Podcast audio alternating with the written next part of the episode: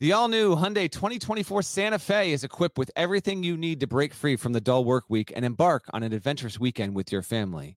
The Hyundai Santa Fe's features like available H-Track all-wheel drive, standard third row seating, available dual wireless charging pads. You've got the H-Track all-wheel drive so you can take on those dirt trails and kick up some mud, or the third row seating gets your whole family in to experience the thrill together.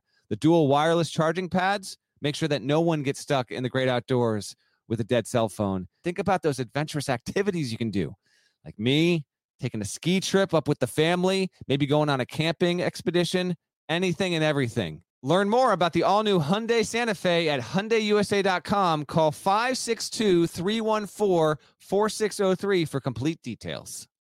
Are you looking for a new basketball shoe? If so, this is Gary Parrish here to tell you that the New Balance Two Way V4 features the groundbreaking use of fuel cell technology with fresh foam, creating the ultimate combination of rebound and cushioning. Every step feels explosive and dynamic, and the upper construction features a lightweight textile that's supportive and breathable. So whether you're hitting the clutch shot or locking down the opposition, the Two Way V4 gives you the tools to play at a high level. Learn more and purchase the two way at newbalance.com.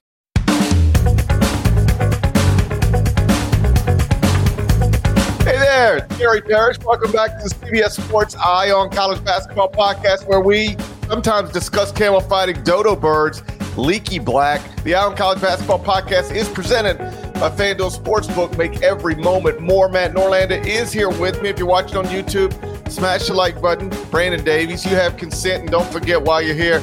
Also, subscribe to the CBS Sports College Basketball YouTube channel if you haven't done that already. Let's get into it. The most interesting game on Thursday night's schedule. It's a battle between historically strong in-state rivals. One headed one direction, the other headed quite another direction. Final score: Kentucky 95, Louisville 76. Dead leg. Did that do it for Kenny Payne, or is Louisville going to let this disaster continue to unfold in a very public and embarrassing way? Good morning, GP. Good morning. How you doing? I'm okay. I'm good. No, no Santa hat. All right, that's all right. You know. Yeah, I didn't. uh yeah. I, it, it, didn't occur to me that Christmas is just right around the corner. It, it is. You get, did you get your shopping done? I mean, yeah, I, I, I'm aware of it. It just didn't. As I was preparing for a podcast, it was. I was more focused on UCLA and Maryland. Yeah, well, yeah, that's uh that equates to a bunch of coal in the stocking. We will get to UCLA and Maryland later in the show. Uh, happy holidays to everyone if you're listening to this as you travel uh, to see friends and loved ones. We appreciate you spending some time with us, and uh, we got plenty of hoops to talk to. Kentucky Louisville is absolutely um, the place we got to start here because it was the most recent event. Um, game was whatever, to be honest. I, I, actually thought it could have been worse. I thought Louisville, you know, the fact that it wasn't a, a complete runaway, it was more like Kentucky played the game in third gear, did what it needed to do. Um, and you know, it seemed like the building. I, I, saw a few photos, some reports on the ground. It seemed like it was close to 50-50. So Louisville fans actually did show up in decent numbers there. And then as we as we talk here on Friday morning in the 9 a.m. Eastern hour, uh, you know, we don't have any update on Kenny Payne. Um, my sense, I mean, this can always change, of course. My sense is that there will not be a sever here uh, on Friday, um, in part because I was told, you know, as as as happens. I mean, I was at the Duke Baylor game. We'll get to that in a little bit. But after that game, you know, Duke had like half its roster going in different directions for the Christmas break, and so Louisville's team uh, either has dispersed or will soon disperse to to go their own ways for their for their Christmas holiday. And you know, if there is going to be a change, typically, typically, uh, you gather the team so you can have you know you try and handle this the right kind of way um, and i don't know if it, it, listen louisville decided not to fire kenny payne in advance of the kentucky game. You and i thought that wasn't the right move. Uh, but because of that it may just delay this a day or two until after christmas. Um, who, who the heck knows? I mean they, they, they opted to keep him there uh, for the Kentucky game, and it hasn't changed the sentiment whatsoever. Calipari had some obviously nice things to say about his his former colleague, his former, uh, you know, his longtime friend, and who was, you know, the lead lead assistant on uh, Kentucky's best teams, um, and doesn't think that he should be uh, given a pink slip. And I understand all that, but um, I'm not I'm not sure if if Kenny's going to coach another game. If he does, I'll say this. kind of asking around. If he does, um, it will be because of uh, how respected he is as a person, his place in the program's history, and everything tied to him even coming aboard to begin with. Um, you know, I, that's that's where we stand right now, GP. Um, so we wait and see. But it was Thursday night went about as well or not well as we expected, I guess. Louisville's down to 185th at KenPom now. Started the season 109th, now 185. So even with poor expectations in the preseason, they have underperformed relative to those. Last season, by the way, started 91st at KenPom, finished 290th. Kenny Payne's now 9 and 35 as Louisville's coach. He's 1 and 21 against top 100 KenPom teams, 8 and 14 against sub 100 KenPom teams. And I've heard some people wonder sort of, well, what, what would be the point of even doing it now? And I, I think there's a lot of points to doing it now or to have, you know, already doing it um, would have been preferable. The, the main reason is because we wouldn't be sitting here talking about it right now. Like I think if you go to YouTube to watch the Eye on College Basketball podcast this morning, the, the cover is Kenny Payne. Trending on Twitter this morning, Kenny Payne. You could eliminate all of that. The AD was trending on Twitter last night. That's you could that's that is the point of doing it now to end all of that. I don't remember having very many conversations or even thoughts about any game David Padgett coached as the interim coach at Louisville. Once you move on, it, it ends people asking, when are you going to do it? Are you going to do it? And all of the focus turns to who's going to be next as opposed to the result of any individual game. If Louisville loses another game with Kenny Payne, he'll be trending again, and we, will be having the, the same kind. Maybe we won't lead with it anymore. Please but, no. but but at, at, some point it'll be like, so hey, dead leg, real quick before we get to the final four and one. Louisville lost again last night. So like, how much longer are you going to think? We will never stop, and the the Louisville fans will never stop. College basketball fans will never stop. And if I'm in charge of Louisville, that's why he does not coach another game. Like I, I should not know right now that Louisville's next game is at Virginia on January 3rd. Uh, but but I do know that. like I, I shouldn't know that, but you're I know ashamed, that. You're ashamed. You're ashamed to know Louisville. I'm ashamed that I know that. Okay. And if, if Louisville had already moved on and had an interim coach, I would not know that. And so that's it. I know it might sound backwards to some people. I think the most respectful and kindest thing Louisville could do is tell Kenny Payne, we're going to pay you every penny. We owe you. We gave it our best shot. Everybody understands this is not working, and we don't want to have to watch you continue to go out there and and answer questions about this because at this point there aren't there aren't any good answers. Yeah, um, Louisville has been sub 500 since the loss to DePaul. Um, it's been it was sub 500 before that, but now it's it's five and seven. And from a practical standpoint, I mean, there's just you know at Virginia, home against a pit team, which is solid. We'll see if it's tournament quality or not. Then they're at Miami, at UNC two days, two games after that. The point I'm making here is like this just isn't going to get to a point where Louisville can get its head back above water from a record standpoint, and we will wait and see on that. Um, from a uh, podcast programming perspective, oh, by the way, for our for our folks out there that are listening, um, you know, Sunday is Christmas Eve, so we will not have our typical Sunday show because there's just there's also not going to be a ton there. Uh, if and when the Payne news breaks, oh, to be determined on when you'll get a show about that, and if you will, because we've talked about it plenty. Uh, I honestly, if it happens, like I don't. what what would we say in that moment? So, um, while typically if there's a coaching change, depends on I guess how it would go and the, and the flow of the news. But if there's a coaching change there, we may well just address it on our next regularly scheduled show. Um, oh, by the way, we will have a special mailbag edition uh, next week as well, but that's you know that's separate to any kind of Payne stuff. So just a, a heads up for folks that sometimes expect uh, a relatively quick drop on news because of the calendar, because of GP's holiday schedule, because of my holiday schedule, when we may or may not be home. just don't exactly bank on us. To, uh, we're not dropping everything um, over the Christmas holiday to uh, to give you you know 13 minutes on Louisville firing Kenny Payne if it happens. Kentucky Louisville was not the only notable result from the past couple of days. There were more. We're going to touch on some of them next. But first, I'm going to need somebody to drop a word from my partner on top of me. I'm Sandra, and I'm just the professional your small business was looking for. But you didn't hire me because you didn't use LinkedIn jobs. LinkedIn has professionals you can't find anywhere else, including those who aren't actively looking for a new job but might be open to the perfect role, like me. In a given month, over 70% of LinkedIn users don't visit other leading job sites. So if you're not looking on LinkedIn, you'll miss out on great candidates like Sandra. Start hiring professionals like a professional. Post your free job on LinkedIn.com slash recommend today. This episode is brought to you by Progressive Insurance. Whether you love true crime or comedy, celebrity interviews or news, you call the shots on what's in your podcast queue. And guess what? Now you can call them on your auto insurance too with the Name Your Price tool from Progressive. It works just the way it sounds. You tell Progressive how much you want to pay for car insurance, and they'll show you coverage options that fit your budget. Get your quote today at progressive.com to join the over 28 million drivers who trust Progressive. Progressive Casualty Insurance Company and Affiliates. Price and coverage match limited by state law. All right, Deadleg, we've been through Kentucky, Louisville. What else do we need to know from the past couple of days? Well, let's.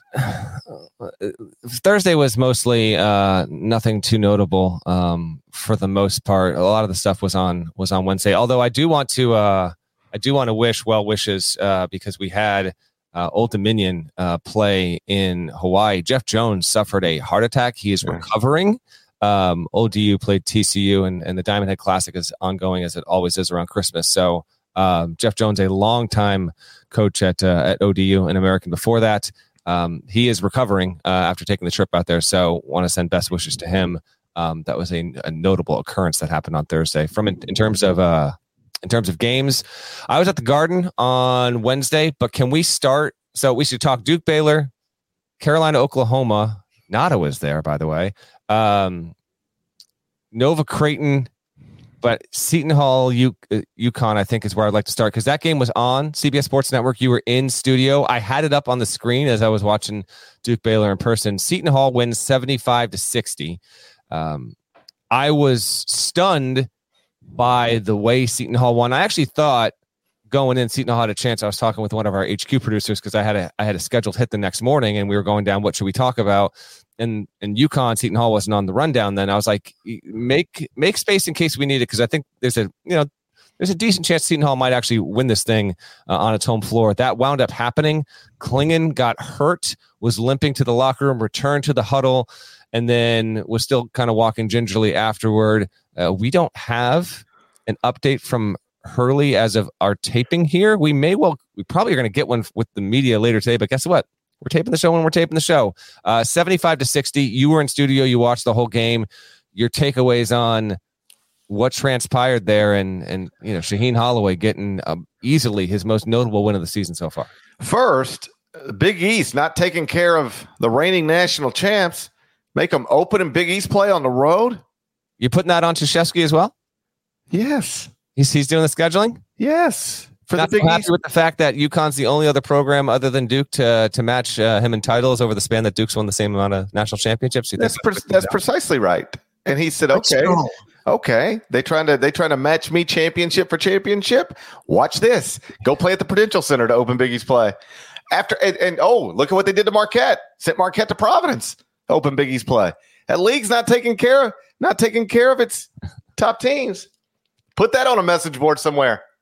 It's not. Well, we've had a lot of upside down stuff. You, you know, you got that. We're going to get to Creighton in a second. Providence took care of Marquette. So the preseason top three, they're all at the bottom of the standings right now. G. It, it's it's a wild situation in the Big East. I, I thought UConn just didn't show up. They just didn't play. Um, you know, they had met every moment so far this season, and they just did not meet that moment. Um, it is true the game was much closer than the final score when Donovan Clingan went out. It was a four point game when he went out. So maybe he never suffers what was subsequently described as a right ankle sprain.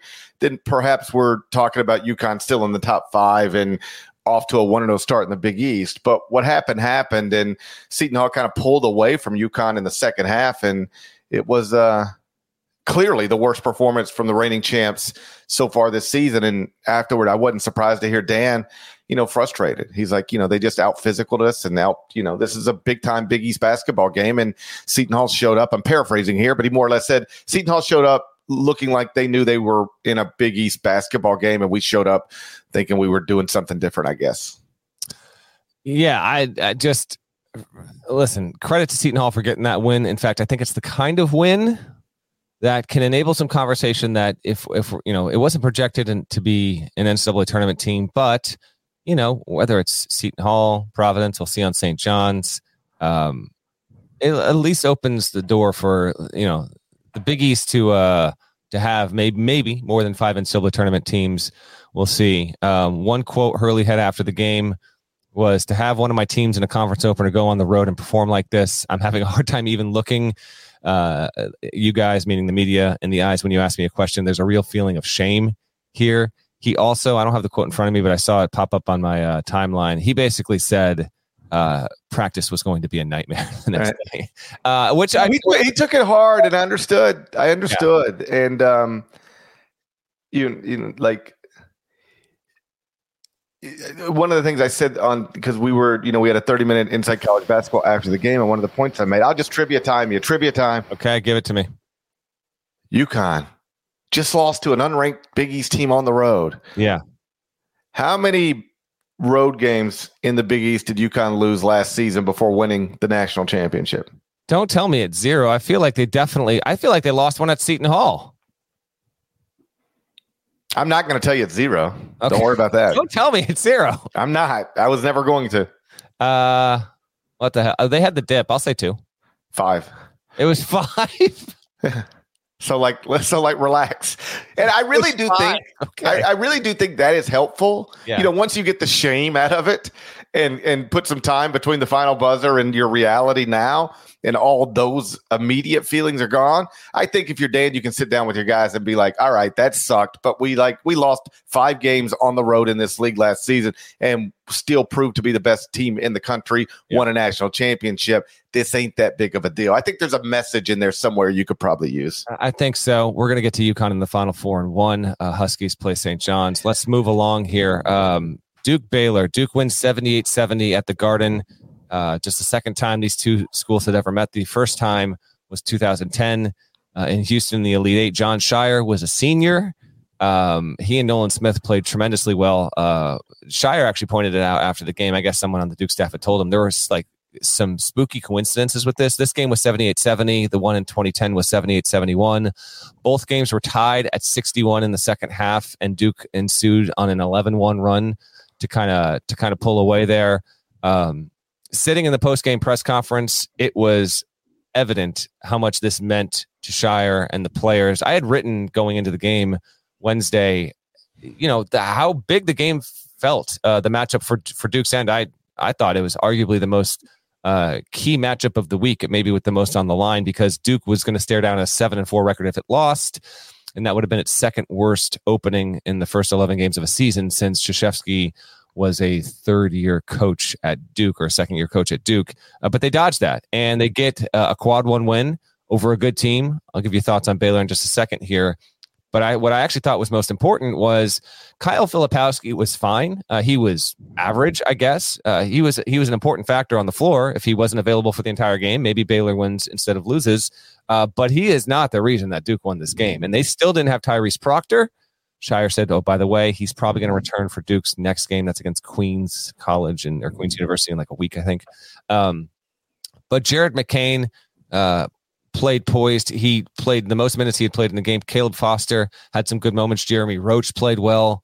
Roach said in the post game he had not been acting in the role as a leader that he thinks he should have been, and you know whatever that means, that had changed as of late, and uh, and you certainly saw it there. But Scheyer, he, he was you know beaming with pride over not just winning, but how they won. They they really they pulled away late on them, GP and for Baylor, um, talked to Scott Drew a little bit afterward, and what the one thing he was frustrated on um, was that you would insinuate he would ever use the language mother F and P. Obviously, he led with that. Um, but uh, but beside that, the turnovers. He's not even in the second half the other night. I don't think so. I, I don't. I did. I used it. I'm sure you did. I'm sure you did. Um, I thought about bringing it up, but I was like, nah, the guy just lost a game. I'm not gonna. so, someone's gonna let Scott Drew. If you could ever bring up something that light with a coach right after he lost a game, it would be Scott. But I think you still made the right I decision. did not. Someone, someone will un- unquestionably find him on this. But regardless, he said we had like five terrible turnovers. Like if we don't have, like, of course, if we don't have them, to change. But he's like, in my, he, he's he was saying if that does not happen, like it, then it's a toss up game. But we had them, um, and some of it. Uh, and this, these are my words, not his. But I think some of it, sometimes, like Ray J. Dennis is a good player, but sometimes you get guys who are mid-major players. They transfer up and they get a team like Duke, which has NBA guys and like you know big boy players. And over the course of a forty-minute game, sometimes that can just catch up to you, and you you might need a couple of reps to get used to it. There. Uh, also, Baylor just has defensive issues. Like it can't. Like Yves Missi had another nice game. He's had a couple of really good ones so far this season. It hasn't been an every game kind of thing, but it can't be just him playing um, high end defense there. And they, you know, they went a little cold after averaging more than 90 for the first, what, nine games of the season. Baylor didn't even crack 70 against Michigan State. And then it got, it got its water turned off uh, with, with exactly 70 against, against Duke. So I still like Baylor long term.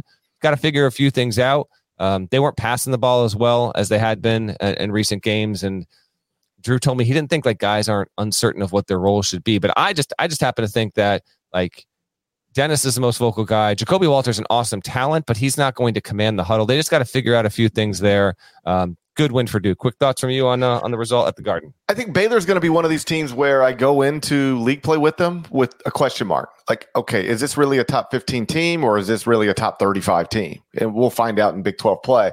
Uh, They've got right now like some some not the best wins in the country, but they beat an Auburn team that's top 10 at KenPom in the season opener. They beat the Seton Hall team that just beat UConn. On the other hand, Michigan State was really struggling and then beat them by 24. And Duke just beat them. And the only other decent team Duke's beaten all year is Michigan State. So, how do you balance all that out? I mean, to be determined. Baylor could be a team that is going to have, you know, three or four excellent quad one wins on the on the schedule, and then might just drop a few. And there's not really many bad games in the in the Big Twelve GP, um, and I don't have their schedule up. But like, you know, do they go to UCF and and do they randomly just like lose that game? It, that, that might be the case there, but I mean, I had them preseason top five. I, I was still very very in on. them. They do go to UCF, by the way, at the end of January. I just think they might have a couple of those. Like they go to West Virginia. Um, the offense is really good. I just, the defense, I think, on the whole, is better than it was a season ago, but there's still concerns there. And you know, the best three point shooting team in the country, 44%, uh, 44 and change really right now. Um, can they sustain that? Will they sustain that? Uh, they've got a, they played a, they played a night. They play Mississippi Valley State. It's the final game at the Ferrell Center. And then uh, this is kind of cool. They're opening up their new building uh, on January 2nd against Cornell, and then they'll start league play a couple days after that. But uh, we'll get we'll talk about that on a future show. But it's, it's I think it's kind of cool that they're they're they're opening it uh, in the midst of a season, and it's not like it's like seventy eight hundred people capacity. Love it. It's going to be it's going to it's going to be an incredible. Here's my projection because I, I was looking at some mock-ups again when I when I saw some Baylor people on Wednesday. Um, it looks like it's going to look incredible on TV. The student section has been strategically placed, and because of where Drew has the Baylor program, like every game is going to be a sellout. Because the Ferrell Center was fine, but uh, it actually big for them. out, outdated really quickly for a, for a building that was opened in '88. Um, this is going to be tremendous, and it very well may have a, a huge impact on Baylor's home court advantage this season.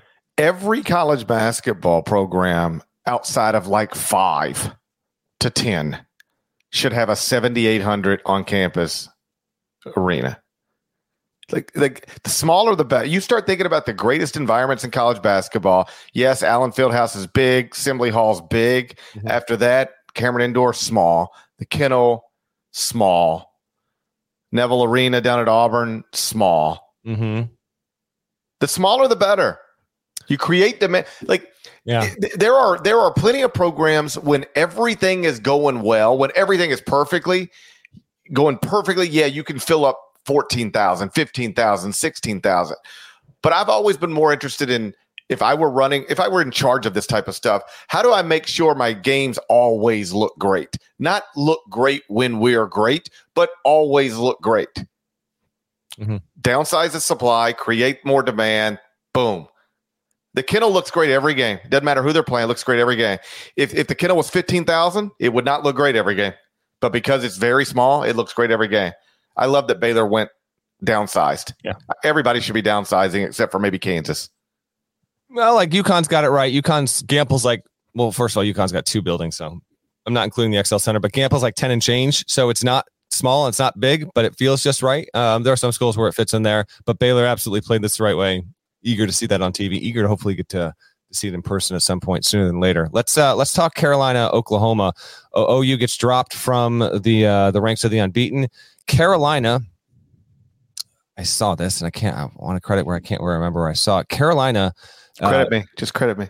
I will not. Uh, Arkan. So how about this? And I don't know if Nova's in this or not. I don't think it is. Maybe it is though.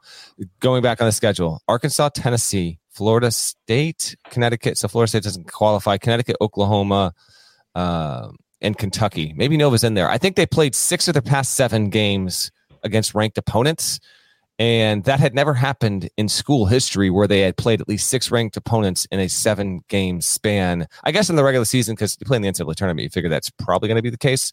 Uh, but I saw that, and I and I when I when I saw that, I thought, you know what? That's actually that's a good note because UNC right now is eight and three. It was able to convincingly beat uh, the Sooners. I was at the Garden and then I was writing, so I actually watched. I watched some of this like here and there. Um, Nada, if you could turn on your mic real quick. You were in the building. Nada, by the way, producing a show real quick. He's going to fly across the pond later today, so we appreciate you uh, getting in some morning work before you uh, you head on over to Abbey Road. Uh, quick thought, quick takeaway since you were actually there and got to see what the Tar Heels uh, were able to do the Sooners. Quick thought. Um, there was a the biggest takeaway I have is Carolina's got an issue at center with Bacot, and that's going to be a problem for them later, especially since Porter and Oklahoma basically put Bacot in the pick and roll. And then the other big thing is RJ Davis probably should be front runner for at least second team All American at this point. Yeah, I saw a little bit of that afterward. Um, I did not have, and this was this was an oversight. So Wednesday, I put up my top ten national player of the year uh, uh, rankings. Davis was not in my top 10. Now, I should have had him there. I had Kolek like 10, though. Um, I did put Southern Illinois' leading scorer, who leads the country in scoring, on that list. So you want to bump him for RJ Davis? I'm not. Gonna, I'm not going to argue with it after the fact, but particularly because he had this performance after that published there.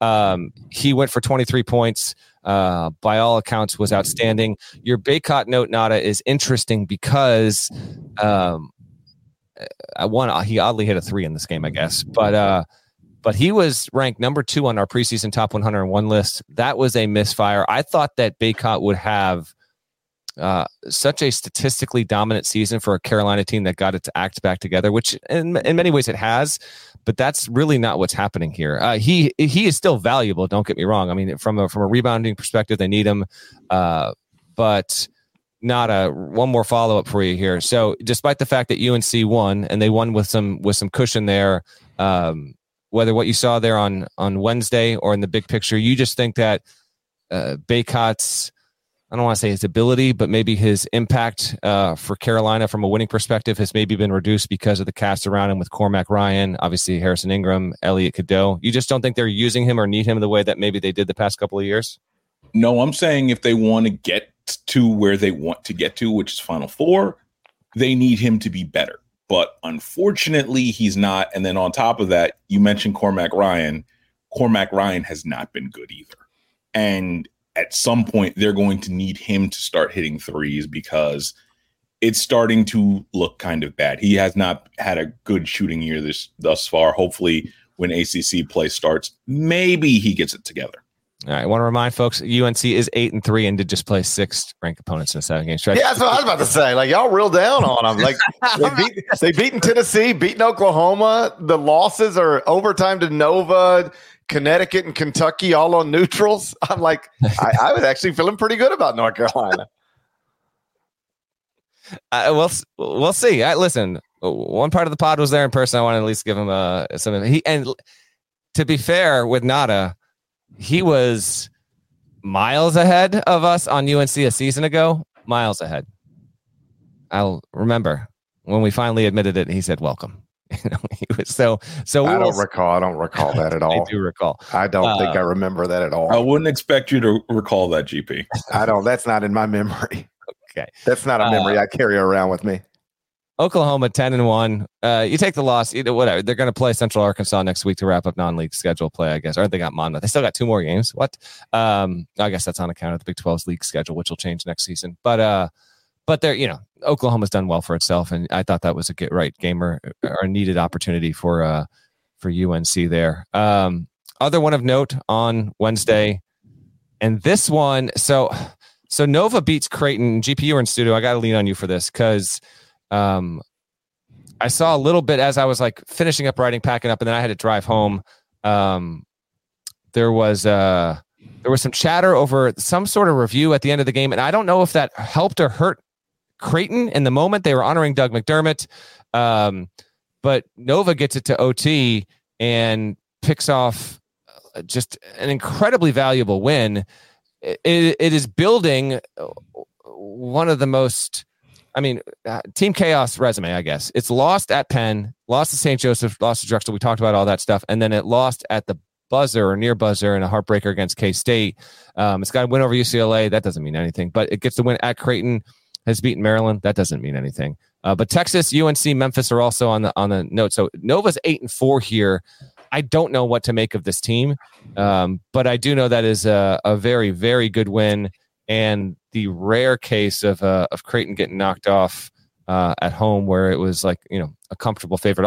Also, was the first time Baylor Scheierman did not make a three pointer as a Blue Jay. Your thoughts on what transpired there uh, out in Omaha? Surprising. You know, I was I was in that building for Doug McDermott's senior day. We carried that game on CBS Sports Network. I was on the sideline. If I remember correctly, it was Creighton Providence because I remember Ed Cooley going through shoot around, and it was and it was a great shoot around. Like the attention to detail was tremendous, and it was really like impressive. Um, I walked out of there um, impressed by the attention to detail, and it was all about here. And we can't let him get here, and we got to force him over here, and we got to take this away. And then he went in and like scored forty something, and the place was on fire. And it was just it was one of those nights where I've been to a lot of stuff a lot of stuff at this point in my career and you know you you can get a little numb to it sadly after a while like oh great cameron indoor again huh um, but but i that was one where for yourself dude no i mean like the first time you go there and it's like wow this is it i've been watching this place on tv my whole life this is it and then the 50th time you're there it's like so where do they have those little coupons where you can go grab a hot dog real quick? You know, it's one of those deals. They do have Uh, that set up at Cameron. Yeah, they still got the uh, head head on over and the uh, and the person who's got you know Chem two hundred three tomorrow morning. We'll we'll be hooking you up with some with some peanut M and M's and uh, and a So little. you you walk in and the concession stand, it looks like you walk into a high school gym and there's a little concession stand. They're selling like it. Yeah, popcorn. that's- the setup there. Yeah. Yeah, it's the setup. So my point is like I I don't want to speak for everybody. I just have found myself you can get a little numb to it. And I- what I'm trying to say is that that night in Omaha, I was like, I'm glad I was here. Like this was a really cool thing to experience. Doug with his family, Greg with his son, the whole deal. So I'm like, well, there ain't no way Creighton's losing this one. also, hey, first time the big uh, Big East team had won on the road this season. Biggest teams are now one and four Mm. on the road, and that's with you know two of the best, Marquette and UConn, playing games against lower ranked or unranked teams on the road games they were favored to win on the road even they lost uh, both of theirs. So uh, shocked yes that villanova would go in there and win under these circumstances but i guess probably shouldn't be because villanova's been the weirdest team. Like that's the way to put it the weirdest team. As somebody who looks at bodies of work every single morning i don't know if you know this. I rank 26 teams every morning. I, have you heard? I have heard. okay I feel So- like you might get a couple of days off here upcoming though. So congrats. no days off Okay, really? no days off Yeah. yeah no days off man Christmas cookies and ranking teams on December 24th. That's going down. Yeah, I wake up, we open presents, and then my my kids are like, "Daddy, can you come outside and play?" I'm like, Will you shut up? I got to rank 26 teams. I don't have any idea what to do with Villanova. Can you shut the hell up? I got to figure out where FAU is going right now, kids. Are you? Are you? Are you? Go, just go get on your iPad. You do what you got to do. I'm going to sort data on Kentucky. Thank you. I got to figure out what to do with these Villanova Wildcats. As somebody who looks at these resumes every morning, I don't know. You, it's by far the weirdest. Wins over North Carolina, Memphis, Creighton, and Texas Tech. Losses to Penn, St. Joe's, Drexel, Kansas State. Can't beat anybody in Philadelphia. Can basically beat anybody outside of Philadelphia. They have. You ready for this? You will not find another team like this. Okay. They have four top 45 KenPom wins and four sub 65 KenPom losses. Mm, man, that's going to be just a resume all over the place, and I'm here for it. I, I enjoy. We usually, and we get one of these every year. Yeah, yeah. Every year, there's a team like this that has like this. You don't know what to do with them. I know. Um, every time you think they're good, they lose to somebody who's not good. And every time you think they're not good, they go out and beat somebody who's clearly great. I'll tell you what, um, this game is not in the final four and one. Nova turns around and plays at DePaul, so it didn't even fly back to the at you. I dare them. I dare them to go screw that up. I know they play at DePaul on Saturday. You don't dare them; they might take you up on it. After that, they've got three straight at home. Meantime, Creighton. Uh, it gets to sit and stew on this one for 10 days. It plays at Marquette. In fact, three of its next four are on the road, although two of those roadies are Georgetown and DePaul but the home one is Providence. So we'll see. Uh, we'll see how Creighton aligns itself in league play. That's uh, that's most of Wednesday. Yes, Arizona played Bama. We will invoke that uh, thoughts on that in the final form one. Before we get to our partners, I did want to at least mention uh, GP didn't have this in the rundown, but your guy broke a little news on Wednesday, so we'll uh, so we'll we'll talk about this real quick. The WCC helped itself out uh, in a major way, I think, by getting Oregon State, Washington State. The presidents and ads voted that officially in on Thursday. So. Uh, for a quick recap on this, Oregon State and Washington State had previously agreed to a one year conference affiliation in football with the Mountain West. Um, there was looming speculation for a number of weeks that that would also be a formality in all other sports. But the reality of it is that um, because of financial considerations and some legal stuff, although coincidentally enough, on Thursday, the Pac 12 schools, all 12 of them, announced that they had figured out a way to settle and there was going to be no further litigation because this thing was potentially going to get pretty messy. Um, that part got resolved and how, what it means for the future of Oregon State and Washington State controlling the Pac 12 slash Pac 2, the two pack, the Tupac, um, we will see. But that did get resolved, and that's not an insignificant thing. All that said, all Olympic sports, basketball included, will play in the WCC for the next two seasons. That means uh, a couple things. One, Oregon State, Washington State, those games will count in the league standings. They are going to play in the WCC postseason tournament, which uh, is going to get a change in terms of how it's built from a bracket perspective. We don't know what that is yet, but that will change uh, because Gonzaga has wanted it for a number of years. The WCC has been on a 16 game schedule. That will change to either 18 or 20, 11 uh, team league. Uh, for now, you could do round robin 20 game schedule. We'll see. We'll see if Gonzaga pushes back on that. They're going to go to at least 18. So you'll have that as well. Um, it will be a two season deal. And then we will see if the WCC can, in effect, rent to own with these two teams or if eventually Oregon State and Washington State can figure out a way to form its own new conference with West Coast alliances. Maybe that's a melding with the Mountain West. Who the hell knows? All I know is the WCC lost BYU as a nine team league this season, and this is a good short term victory. It all comes, oh, by the way, where we're still waiting on Gonzaga, Big 12. Will it happen? Won't it happen? It doesn't seem like the momentum is heading toward the way where it would happen. So, um, there we have it. That's a big win for new uh, Commissioner Stu Jackson, who was with the Big East for a long time.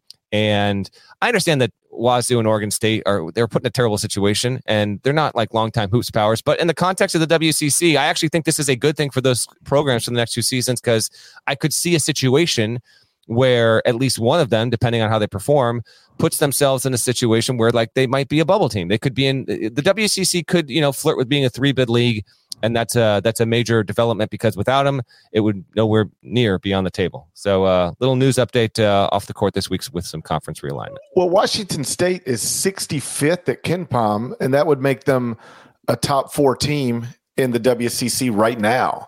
So, if nothing else, it provides Gonzaga and St. Mary's with another not so bad game on the schedule in January or February or early March.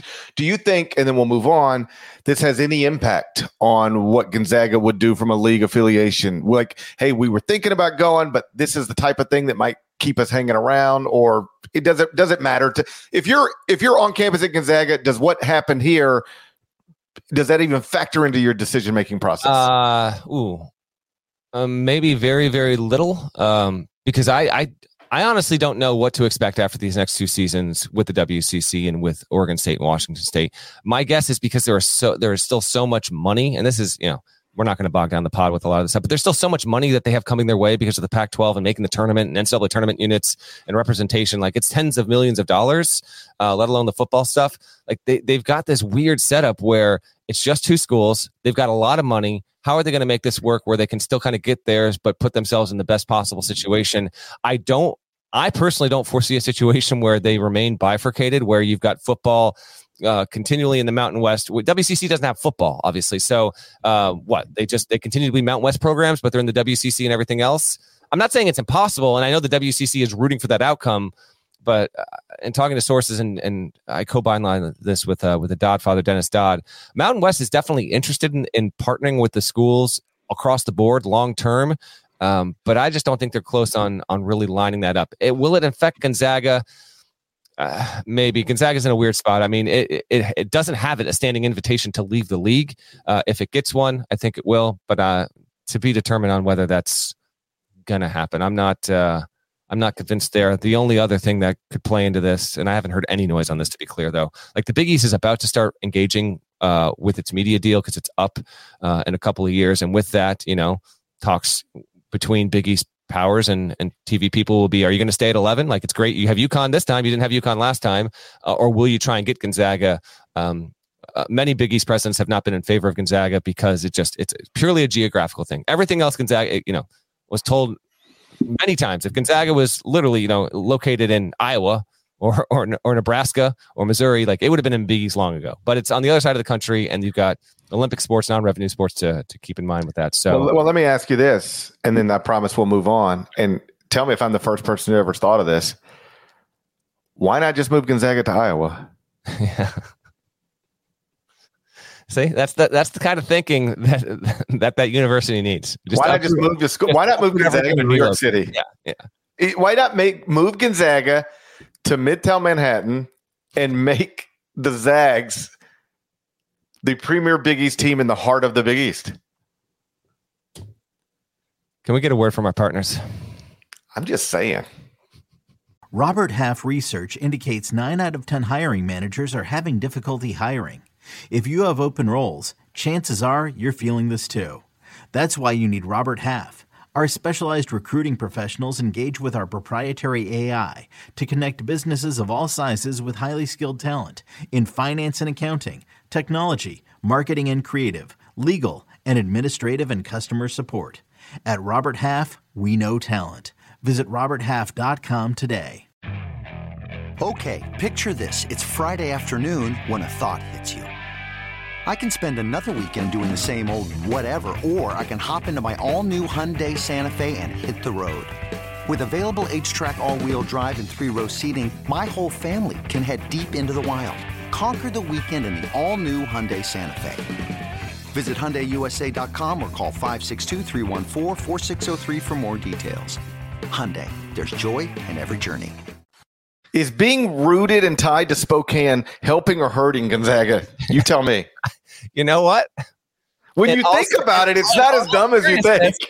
In all seriousness, it, it it does hurt it on some level. You're not you're not wrong about that. So if you want to uproot the entire infrastructure of a university that yes. is, let's hold on let's check something real quick gonzaga trivia time ourselves what year was gonzaga founded let's i'm gonna say i'm gonna say 1914 i got no idea what's your guess i think like 2006 stop give me a real answer i'm saying i'm saying 1914 how old do you think gonzaga is it, it doesn't look a day over 60 60 no i'm gonna say gonzaga was founded in 1904 Gonzaga was founded. Y'all are way off. Way 1887. 1987. No, 1887. Oh, I was like, shit, I'm older than Gonzaga. I thought I was older than Gonzaga for a minute. Turns out I'm not. You're not older than Gonzaga. 1887. Yeah. I, you know what? Hold on. I said 1904. That's not way off. That's, That's pretty true. close. Nada hates North Carolina, hates my totally reasonable guesses. He's, he, uh, again, I could have said something about you paying for your gifts to be wrapped, but I have I've left that out today. Oh, that's happening. That's happening this weekend. Save it for the end of the show. I was feeling a little squirrely here. Oh, by the way, it was mentioned in the chat. I will uh, this is going to happen. I don't know. The Florida State's meeting to try and like blow up the ACC and. So there's also there's also that whole thing. That's still football driven, but yes, there, there's also everything with FSU trying to. You know, it has failed to get out of an ACC rights contract here for years and suddenly because it doesn't get an invite to the CFP, they're going to meet meet again and pretend like this can happen. They're to move. move. Hilarious. It, it, really is. And this. And how about this? They're mad. They want to leave their league. They want to pay hundreds of millions of dollars to leave their league because they like left out of the college football playoff without recognizing. As this will never happen again. I what know. just happened to you? You it's a 12 team playoff starting next season. And if you're really the king of the ACC, you could go every year. I know. Oh man, it's just it's. Oh, and rich. by the way, the reason you got left out of the playoff ain't because you're in the ACC. It's because your quarterback broke his leg. They're wild down there. It's going to be a public spectacle. Uh, but many people are going to listen to this podcast long after it's gone live. But it's going to be a public spectacle on Friday morning because it's a state school and, and this thing has to be broadcast so it's publicly viewable. They're out of their minds down there. But but you know what? In all sincerity, like best of luck to you. If you do it, uh, it will be unprecedented. And, what what are we even doing? What here? if they say? What if they say today in the meeting? They say, you know what? We're out of the ACC. We know Gonzaga just moved to New York City. We're moving to Spokane. I was just uh, same wavelength. Take Florida State. Spokane. Take Florida State. They Put, already they already got the infrastructure. They already got the buildings. We'll They've already got a nice basketball arena. they got a better basketball arena than we do. Right. Florida State's moving to Spokane to join whatever league it has imagined is better than the ACC for them. This? FSU to the WCC. We just made yes. it happen. FSU's you want it out? How you like it now? Yeah. Okay. We're out. We're out. Look at us now. Future WCC football champs. And and Gonzaga is going to move to Midtown Manhattan and join the Big East. You ain't getting that. You ain't getting that anywhere else. Channel heard it here first. There we go. Can All we? It's it's time games? for the final four and one. Final Four and One is presented by FanDuel Sportsbook. Make every moment more. Oh, it's a it's a hotly co- hey. The Final Four and One more competitive than Kentucky Louisville. you, you got that correct.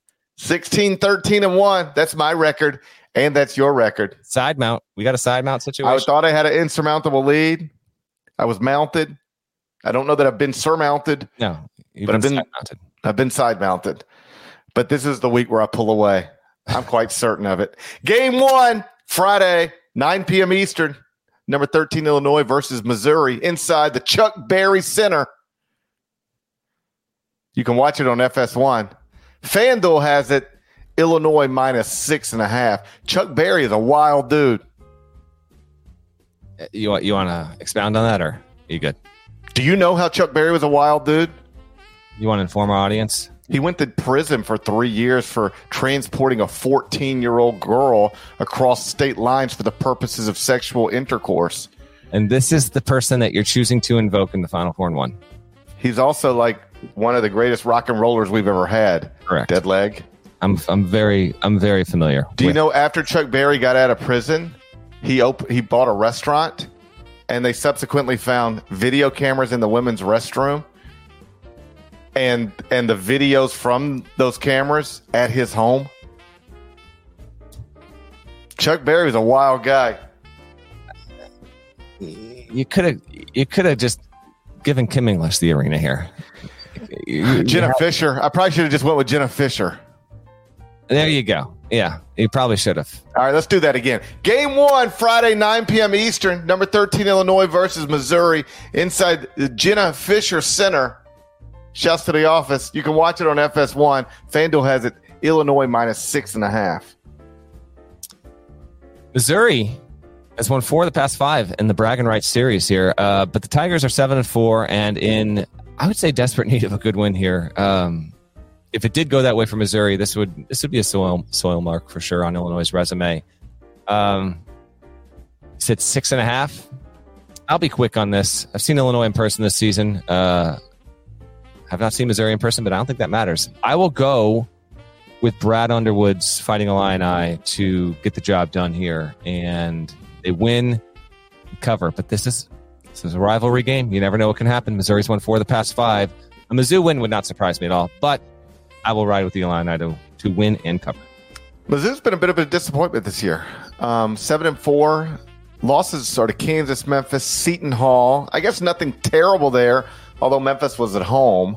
Um, Jackson State, that's the one you don't want. They do have wins over Pitt, Minnesota. So, you know, they lost the top four scores from last season's team. Uh, and you know, Sean East has made a big statistical jump, but outside of that, the team's just not doesn't appear to be as good. How about this? On December 22nd last year, Mizzou improved to 11 and 1 with a 22 point win over Illinois. On December 22nd of this year, Mizzou 7 and 4 and you know, a sizable underdog to Illinois. A lot can change in one year, dead leg. If you say so. I do say so. Terrence Shannon looking like possible first team All American. I'll lay the points. Uh, uh, possible? Possible, yeah. He's he's in the he's in the All American conversation, meaning he is he's been a top fifteen player this season for sure. Twenty point nine points on fifty percent shooting from the field. He's above forty one percent from three, above eighty percent from the free throw line. For a team that I've got ranked in the top ten in the country, what else do you want him to do? I need him to drop a forty point game. All right, maybe that's what happens this weekend inside the Jenna Fischer Center. I'll lay the points with Illinois as well. Game two, Friday, 9 p.m. Eastern. Maryland at UCLA inside Reeves Nelson Pavilion. Of course. What was his new name? We do this every year. He changed his name. I looked it up. Okay. Uh, Reeves give, Nelson. Give me the hold on. Give me the first two letters of the of the of the new name. S O. Hold on. Is it does it invoke a bird? I mean, maybe this could be a bird. I don't know all birds. Uh, I don't know all species of birds. Okay. Man, I know some of them. give me like, the I, third letter. I know the blackbird and the pigeon. Give me the third letter. S O P. Um, no, I know it, but I'm it's it's it's it's it's dangling too far away from me. What is Reeves Nelson now goes by so far one. it? Oh no, I didn't have that. so far, S O one? S O P H A U R. So far one. I'll have you know, I watched part of an interview last night with So Far One on YouTube. you really he's now into he's now into yoga. that doesn't sound that surprising. Yeah, I think if you change your name to So Far One, like one of the things you have to do first is get into yoga. Like when you go before the judge, you're like, you want to change your name from Reeves Nelson to what? Um, so far one, Your Honor. And the next question is, how into yoga are you? No, it, it's it's. Let me see your downward dog right now. Yeah, and then you got to do that. Yeah. you got to do that in front of the judge, and he's like, "All right, um, name change granted, court adjourned." And then he does that thing with that thing, The gavel. gavel. Yeah. Just Court adjourned. Court adjourned. Good luck down the road so far, one. I tell you what, UCLA sure could use a Reeves Nelson these days. yeah. Uh, this this game is this is a yikes. He says UCLA minus three and a half. According to FanDuel, make every moment more.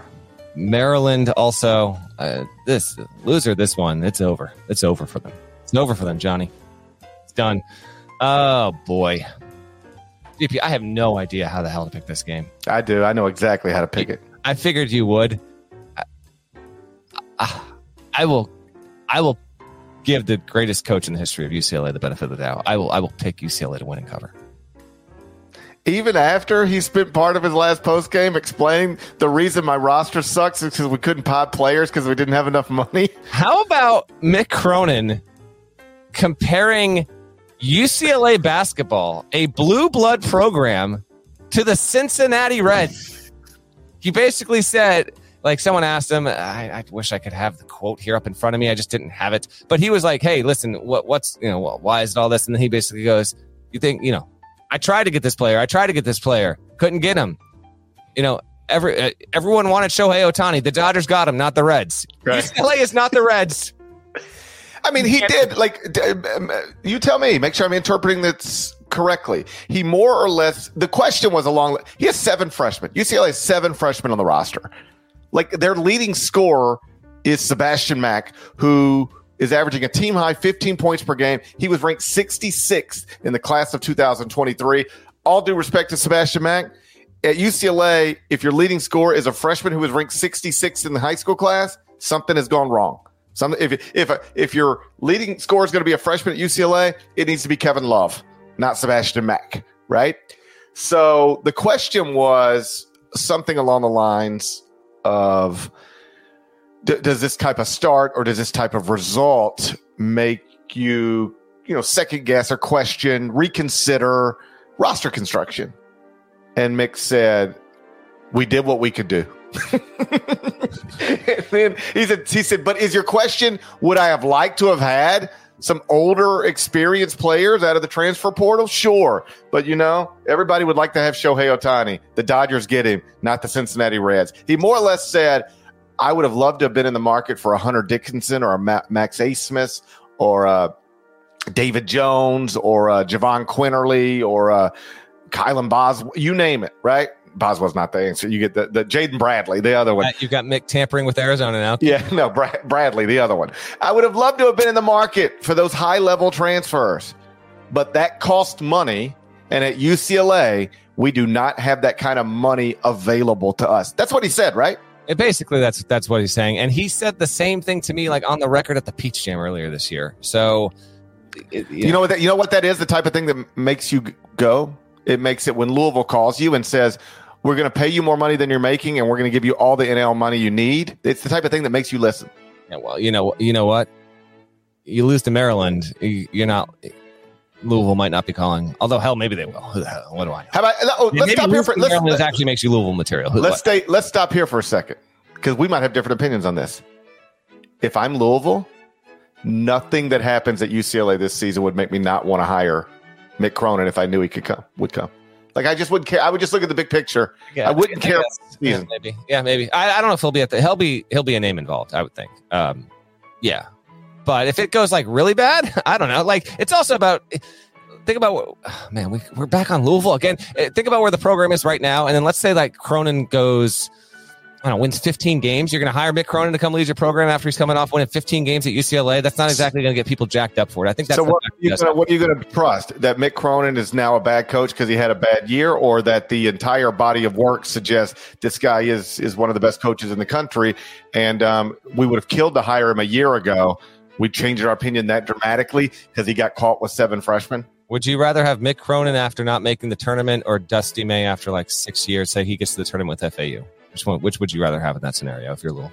You're telling me, you're telling me in March I'm hiring Dusty May as is or Mick Cronin as is. Correct. With Dusty having made the tournament with FAU and Mick Cronin not making the tournament with UCLA.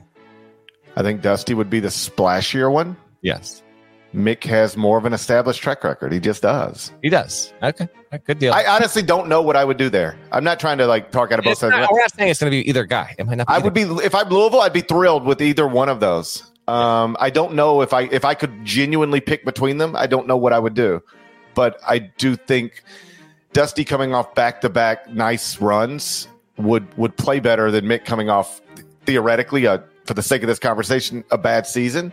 But I don't think that that alone should make it clear. I just I want to say it was go look at when Mark Turgeon got hired out of Wichita State. I want to say it was like after a not great year, and I, I remember going, whoever hired, whoever did this is smart because they're not focused on this not great year. They're just looking at the big picture and that he, this guy's Yeah. been running You're right. a pretty good program. He got to the Sweet 16 in 06. He returned in 06 07, and uh, Wichita State went 17 and 14. Uh, and Turgeon was hired away at that point to go to Texas A&M. I remember thinking. went to I remember straight. thinking that's and- smart. That's an athletic director that didn't get caught up on. Well, he just had a bad year. It's like this guy's good. He's been good. Yes, this last season wasn't great, but this is still a good basketball coach. I remember. Th- hey, hey, I, I don't think was Billy Donovan, and I know it's apples to oranges, but like was Billy Donovan's last year at, or uh, Brad Stevens last year at, was was Brad Stevens coming off a great year when the Boston Celtics hired him? Stand by. I don't think it was. Uh, I got you right now. Here we go. Brad Stevens leaves. He would. Uh, no, the six seed. They were they were six seed in the in their first year in the A10. He had a good year. Yeah, I'm just saying I don't get I if I think somebody's good, I don't get caught up on what just happened over the past 3 months, particularly when it can be easily explained. At UCLA, what is the problem? I'll just take Mick at his word. They lost a lot of players, a lot of meaningful players from a good team. They didn't have money to go into the transfer portal and get comparable talent, so they had to rely heavily on high school players and international prospects and life is hard these days when you got to do that. Uh, you have to pick this game by the way. Damn it. I mean, we've, you, we've, side, we've taken side streets for a five minute detour here. Pick the game. Maryland plus three and a half. After all that, of course. Of course. Game three, please. I mean, Mick just told his players very publicly, "I wanted people other than you. You're the best I could do." That's gotta that's gotta make an impact. Yes. Oh, game three, best one of the weekend. Here we go. Saturday, 3 p.m. Eastern, number four Arizona versus number 14 Florida Atlantic inside Greg Maddux Arena. You can watch it on Fox. Why? What am I not tracking here? This is in Vegas. Greg Maddux went to high school in Las Vegas. okay. And makes his home, I believe, in Las Vegas. Obviously. Greg Maddux, I don't believe, was born in Las Vegas, but he did he did spend his high school years in Las Vegas. Okay. You can watch this one on Fox. Ken, KenPom has it Arizona minus seven. Arizona beat Alabama 87 74 on Wednesday night. I was able to scoot home in time to. I, how about this? I walk in, turn on the TV. It, we're like early, like two minutes into the second half. And I want to say Bama was down two. And I was like, all right, it, it, it's it's been, they, are keeping it close. And they apparently had started the game. Uh, on an open like nine nothing, and Arizona didn't even hit a bucket for the first like five minutes of the game. From the time I turned on the television, it was all Arizona. Like they just they dominated the second half. There uh, was able to pull away. Uh, quick note on Bama: it is six and five, and it's debatable whether it will have a quad one non-con win. But yet, even when you just go with in-season data, it's eighth as of Friday morning at Torvik with a six and five record. It is playing really good teams close. It can't beat anybody good. Um, Alabama, a team to keep an eye on, of similar mold potentially to Villanova from a resume perspective. Uh, Ballo played really well against Bama, uh, 16 points, 12 boards there. And this is an awesome game and a game. I think we mentioned this in the offseason. Uh, Dusty May worked hard to get this game. Then Arizona called it off. And then it took another six weeks for convincing for it to happen. which is understandable. Like now that we see Arizona's schedule in, in totality, this is its sixth game against the top 25 KenPom team. I actually get why, but Tommy Lloyd eventually, as we talked on a recent episode, was just like, F it, I don't care. play anyone. So I, hey, Tommy, thank you for this because you are giving us the best game or the best matchup of, of the weekend as we head into uh, Christmas on a, uh, on an okay Saturday, not a great Saturday there. This will be FAU's sixth game against, you know, in effect, a top 60 Ken KenPom team. Butler is 61st as of Friday morning, but Butler's also a pretty solid team here. So FAU has done well for itself in the non-con uh, as well. Uh, I, I just, well, you know what? An FAU win would not be a stunner, but when you look at how Arizona plays, its size, its shooting ability, getting up and down the floor, I think this has wonderful potential to, and this is the case with a lot of Arizona games like it was last week, with Purdue and and and prior to that, and even the one with Bama. Um, even though it was a little more low scoring, Arizona like this could be up and down seventy five possession game. Points really pile up here, but the line being seven, I, I will I will take Zona to cover that. Um, if it was eight, I might actually flip it. Real, it feels really close, GP. But uh, I just I, I, like Zona too much uh, not to uh, to take them to win and to cover. But we'll see if FAU if FAU were to win this one, like they've been on the radar plenty. It's not going to like it, people aren't going to sit up and start taking notice. But that if FAU were to beat Zona this weekend, that would be the kind of result that might pivot some perspective to be like, no, like this team made a Final Four last season, and you tell me it can't make it after beating Zona, but we'll see if it can do it. cross country trip, last major tilt of the non con for the Owls. Who you got? You're going to give seven points to a Final Four team? I am. I mean, that's disrespectful. I mean, what in the world? This is also game three. So, I mean, what in the world? Is disrespectful. Florida, hey, there's a lot of debate. Maybe the biggest debate in the offseason. Where should Florida, uh, Florida Atlantic, where should FAU be ranked in the preseason? They started 36 at KenPom, now up to 12. They're moving the right direction. scooting on up. Scooting on up. Do that thing with your thumbs again.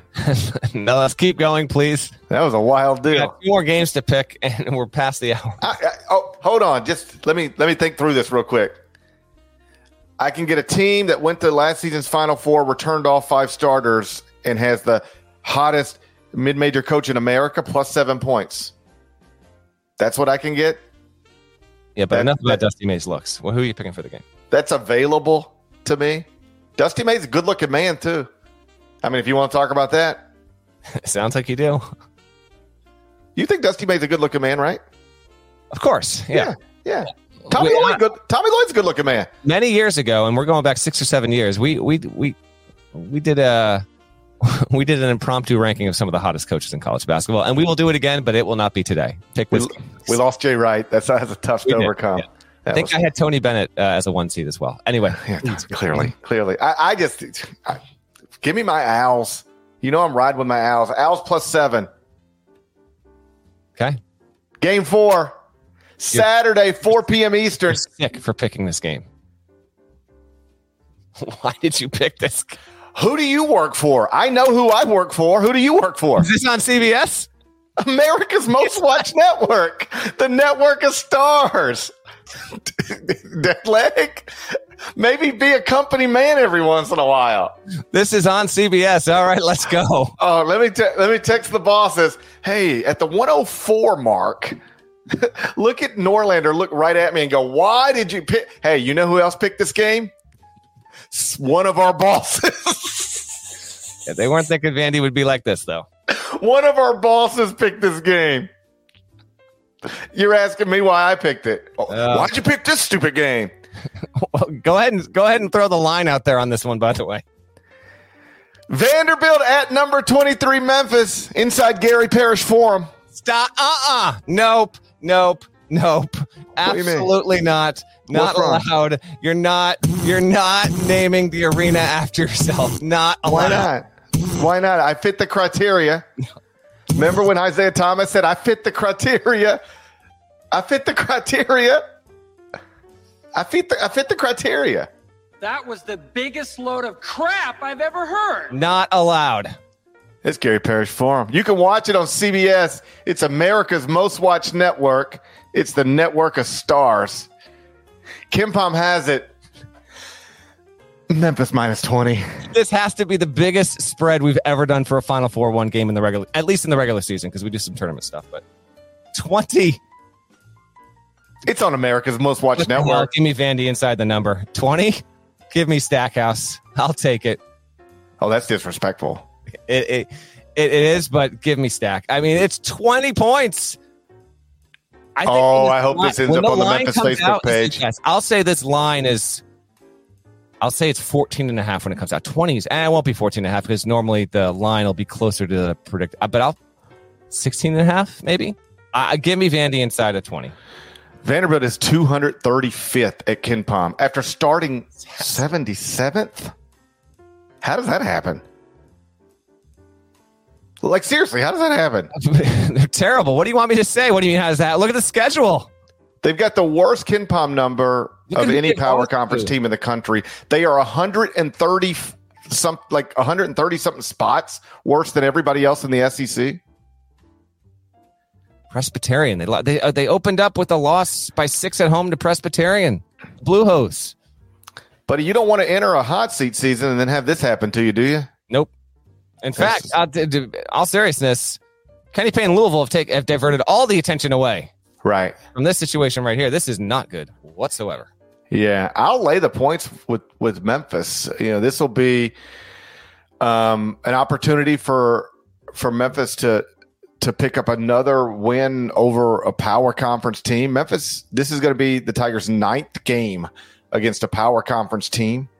Um, they've beaten Missouri, Arkansas, Texas A&M. So this will give them a, a, fourth win over an SEC school, lost at an undefeated Ole Miss. So the, the the resume that Penny Hardaway wanted to put together, he is now actually putting it together. As long as they don't really mess this thing up in one of these last non-league games, both of which they're easily expected to win, they'll head into the AAC with um, um, feeling good about how they have done everything they needed to do to set themselves up to to have a, a nice seat in the NCAA tournament, provided they, you know, don't take too many or any bad losses in the league. I'll lay the 20 with Memphis inside FedEx Forum. They're rolling right now. They look good. They just smacked, they just covered 20 against Virginia. I'm going to assume they can cover 20 against Vandy. I'll take Vandy. Stop disrespecting me, bro. Sorry, Penny. Other games to know tonight, Friday at 5 o'clock. 10 and 1 Nevada against 91 TCU at the Diamond Head Classic. That's actually a pretty good Friday tilt. I almost went with that one, but uh, but there's a higher profile matchup we're going to get to. And then on Saturday, a couple of Big East games to know. Butler Providence at noon. Uh, two 10 and 2 teams going down in the dunk. That's a, that's a Fox game. And so is uh, 2 o'clock Seton Hall at Xavier. Musketeers trying to dodge being a sub 500 team. Are and 1 Saturday, 8 Eastern on Fox. St. John's at number five, UConn, going down on Ron Francis Court. Who is Ron Francis? Gary Parrish. He used to play drums for Dave Matthews. How dare you? That's Carter Beauford and still does. Uh, no. Ron Francis. Any other guesses? Why would I pick Ron Francis for the St. John's at UConn game? Because um, that's Jim Calhoun's cousin. If it is, it's news to me and probably Ron Francis. You're talking about the all time best player in the history of the Hartford Whalers. Almost 2,000 career points, man. Yeah, I thought that was um, Connor Bedard. he just entered the league. oh. then Mario Lemieux. Franchise for 28 years. I thought Mario Lemieux probably. Ron Francis shouts. KenPom line is UConn minus 12 at home. This isn't Gampel. This is XL. Ron's, Ron Francis Court, KenPom, UConn minus 12 versus the Johnnies. Rick Pitino uh, said in his post game after beating Xavier that he questioned his fans' intelligence because they were chanting, We want UConn, not publicly backing his guys heading into the game against the Huskies, who are going to be uh, potentially uh, shorthanded because of Clingan, uh, but no doubt pissed off. What do you got? That's a lot of points to be given Rick Pitino. It is. With a with a uh, unclear with his availability, Donovan Clingan. That's right. Yeah, I've got to take 12 points on Rick Pitino. I apologize to Dan Hurley. I, I apologize. I want to respect champions, but but can, it's Rick Pitino and it's 12 respect, points. respect champions, but still think that UConn will merely win by nine points here. I will remind you that this is a league game. UConn in the non-league, different situation altogether. They're killing everyone except Kansas. They, they, they refuse to play a close game. But in the Big East, although 0 for 1, I'm playing close games so far. you can see it all. I will also, I got to join you on this. 12, 12 is a lot. I will go with the Johnnies to cover the 12. And that's a final four and one.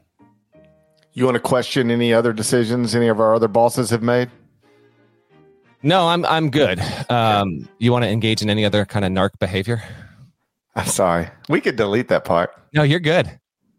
We could delete that. I, I, honestly, on some level, they're probably like, "Well, it's a 20 point spread. We didn't see this one coming. no one saw Vandy being four and seven. Hey, two former NBA players on the sideline, though. You know what? That's true. Two of the more recognizable coaches in college basketball coming to America's most watched network. That's, that's, true, and and I don't, you know, we're so far removed from it. Um, but two of the more culturally significant hoopers of the '90s as well. If you weren't around, young ones, Penny Hardaway and Jerry Stackhouse were major cultural basketball figures in that decade, unquestionably. And what I've been told according to sources, it is if the game gets lopsided in the second half, yeah, we will just show Penny Hardaway and Jerry Stackhouse highlights from the nineties. Yeah. We're just gonna I'll listen to we're gonna come back, and Ian is gonna send it straight to YouTube, and we're just gonna watch Penny Hardaway and Jerry Stackhouse highlights. Right, Hey, right up until it's time for your local news. we need to get out of here. But before we do, it is the last show before Christmas. I want to wish everyone watching and listening a wonderful holiday season. However, you're celebrating with that, with whomever you're celebrating, we appreciate you so much. Parrish, how much are you dreading the holiday season coming up? Are you I'm not looking dreading it at all. I Okay, feel pretty good about it. sometimes you know we do the we do the last show before Christmas, and you got a whole thing about like I got to pay people to wrap my kids' presents, and Yeah. you know my wife wants four different trees inside our house because Yeah. yeah, all that kind of Yeah, still dealing with all that, but I've come to terms with it. Okay, I I come to terms. Of, I'm feeling pretty good. Like I got a couple more things I need to do today, and then uh, you know, got the top 25 and one every morning. I don't know if you know this. I am uh, I'm aware. Got to do that every morning. But outside of that, you know, we we get to breathe a little bit and spend time. You know, I don't have to get on a plane again for a week or so. So um, Yeah, get to get to breathe a little bit. I'm feeling good. I'm I'm looking forward to the holiday weekend. you know what? Hmm. I'm gonna pluck one question from our mailbag because since this is before Christmas, and I'm gonna put it right here to wrap the show. Okay. So, Tyler Memphis wrote to us. He said, "Do you have a preferred holiday music album or compilation?" And I wanted to give a, a little heads up, not the mainstream ones. I got I got four of them for you that aren't like super super popular. Okay. Do you have one by the way, or no? Do you have? Yeah. Like, I think I've asked you this before. Do you have like a holiday album that you like to go to? Yeah. What is it? Scissor SOS. Okay. That's your holiday go to? Yep. Okay. We open presents listening to Scissor. We like her around here. Okay. I got four. I got four other ones for you that are not in the same genre. Uh, the most popular one, uh, Trans Siberian Orchestra, Christmas Eve and Other Stories, kind of popular, but that's a good one. That's a good one. Uh, Bela Fleck and the Flecktones, Jingle All the Way. Christmas is Percy Faith is like my favorite instrumental Christmas album, and then uh, Barenaked Ladies, Barenaked for the Holidays. That's a good one as well. Hey, didn't Scott Weiland do a Christmas album? he might have, but it's not in the rotation if that's the case. Okay, those would be my favorites then. Scissor SOS and Scott Weiland's Christmas album. okay. We we rotate them in and out.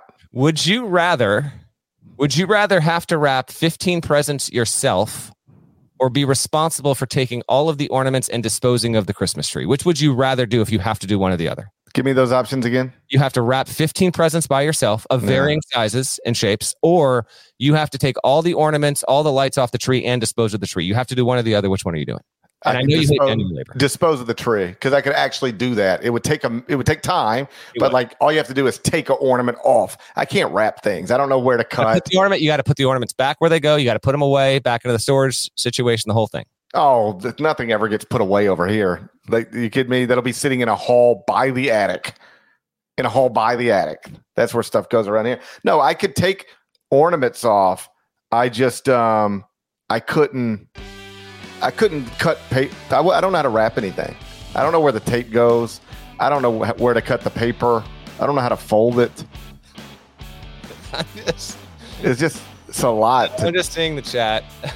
Just- it's just tough. Oh, oh my goodness, that's good stuff. Okay, you're getting called out for calling SZA scissor. so, It's S Z A, SZA. However you say, I'm from Mississippi. What do you want me to do? SZA. And you also get into this little gray area where if you start trying to overpronounce certain words, you get into like, sounds like you're overcompensating for something. Hey, you want to put on the new scissor record? Scott Weiland's Christmas album. Those are my two favorites. That's what we'll be listening to Oh, buddy, this is good out. stuff here. Okay, Sunday night. uh, that's a show. I think that's a show. Everyone have a wonderful, wonderful holiday season. To those who celebrate Hanukkah, that is since past. Hope you had a, a great one. Kwanzaa, Christmas, the whole deal. We appreciate you. We got a mailbag episode coming soon in the coming days, but that'll be after Christmas. We gave you an extra long Friday episode just because we love you that much. I actually don't care if you have a great Christmas. I, Wonderful. I do. it does. It will have no impact on my life whatsoever. You know what? But I, I root for our listeners to have great things happen to them so they are in good moods and are engaging in our content whenever they find our podcast. doesn't matter to me at all. Okay, I'm not wishing anybody bad holidays. Not not doing that. Why would I? But it doesn't on the list of things that matter to me right now. Way down there. Way down there. Shouts to Devin Downey. Shouts to Chester, South Carolina. Shouts to Terry M. F. Antigua legend. Shouts to Huck Larnell, Santa Claus, and Scott Weiland. Shouts to SZA. it's a great album. It's a great album. Gets you, gets me in the holiday spirit. When she says, "I only f him because I miss you," ah, let's go. it gets me in the holiday spirit. If you're not subscribed, please go subscribe anywhere you subscribe to podcasts, including Apple and Spotify. There's more of us than there are of them. Santa Claus, one of us. Santa Claus, one of us. Yeah, how do you think he got all those elves? No, they're not his children. yes, they are. All the elves are his children. Yes. Yes. Oh my gosh, we're losing it. People don't know that? That's I, I'm pretty sure that he's got he's got like 500 of them. No, no, no, no, no. No, that's Tyreek Hill. Stop. You're thinking of Tyreek Hill. We're done. We You're could thinking of Tyreek Hill. I'm thinking of uh, Santa Claus. could not be more done. I'm thinking of Santa Claus. We'll see you later. Have a happy holiday. Bye. Bye.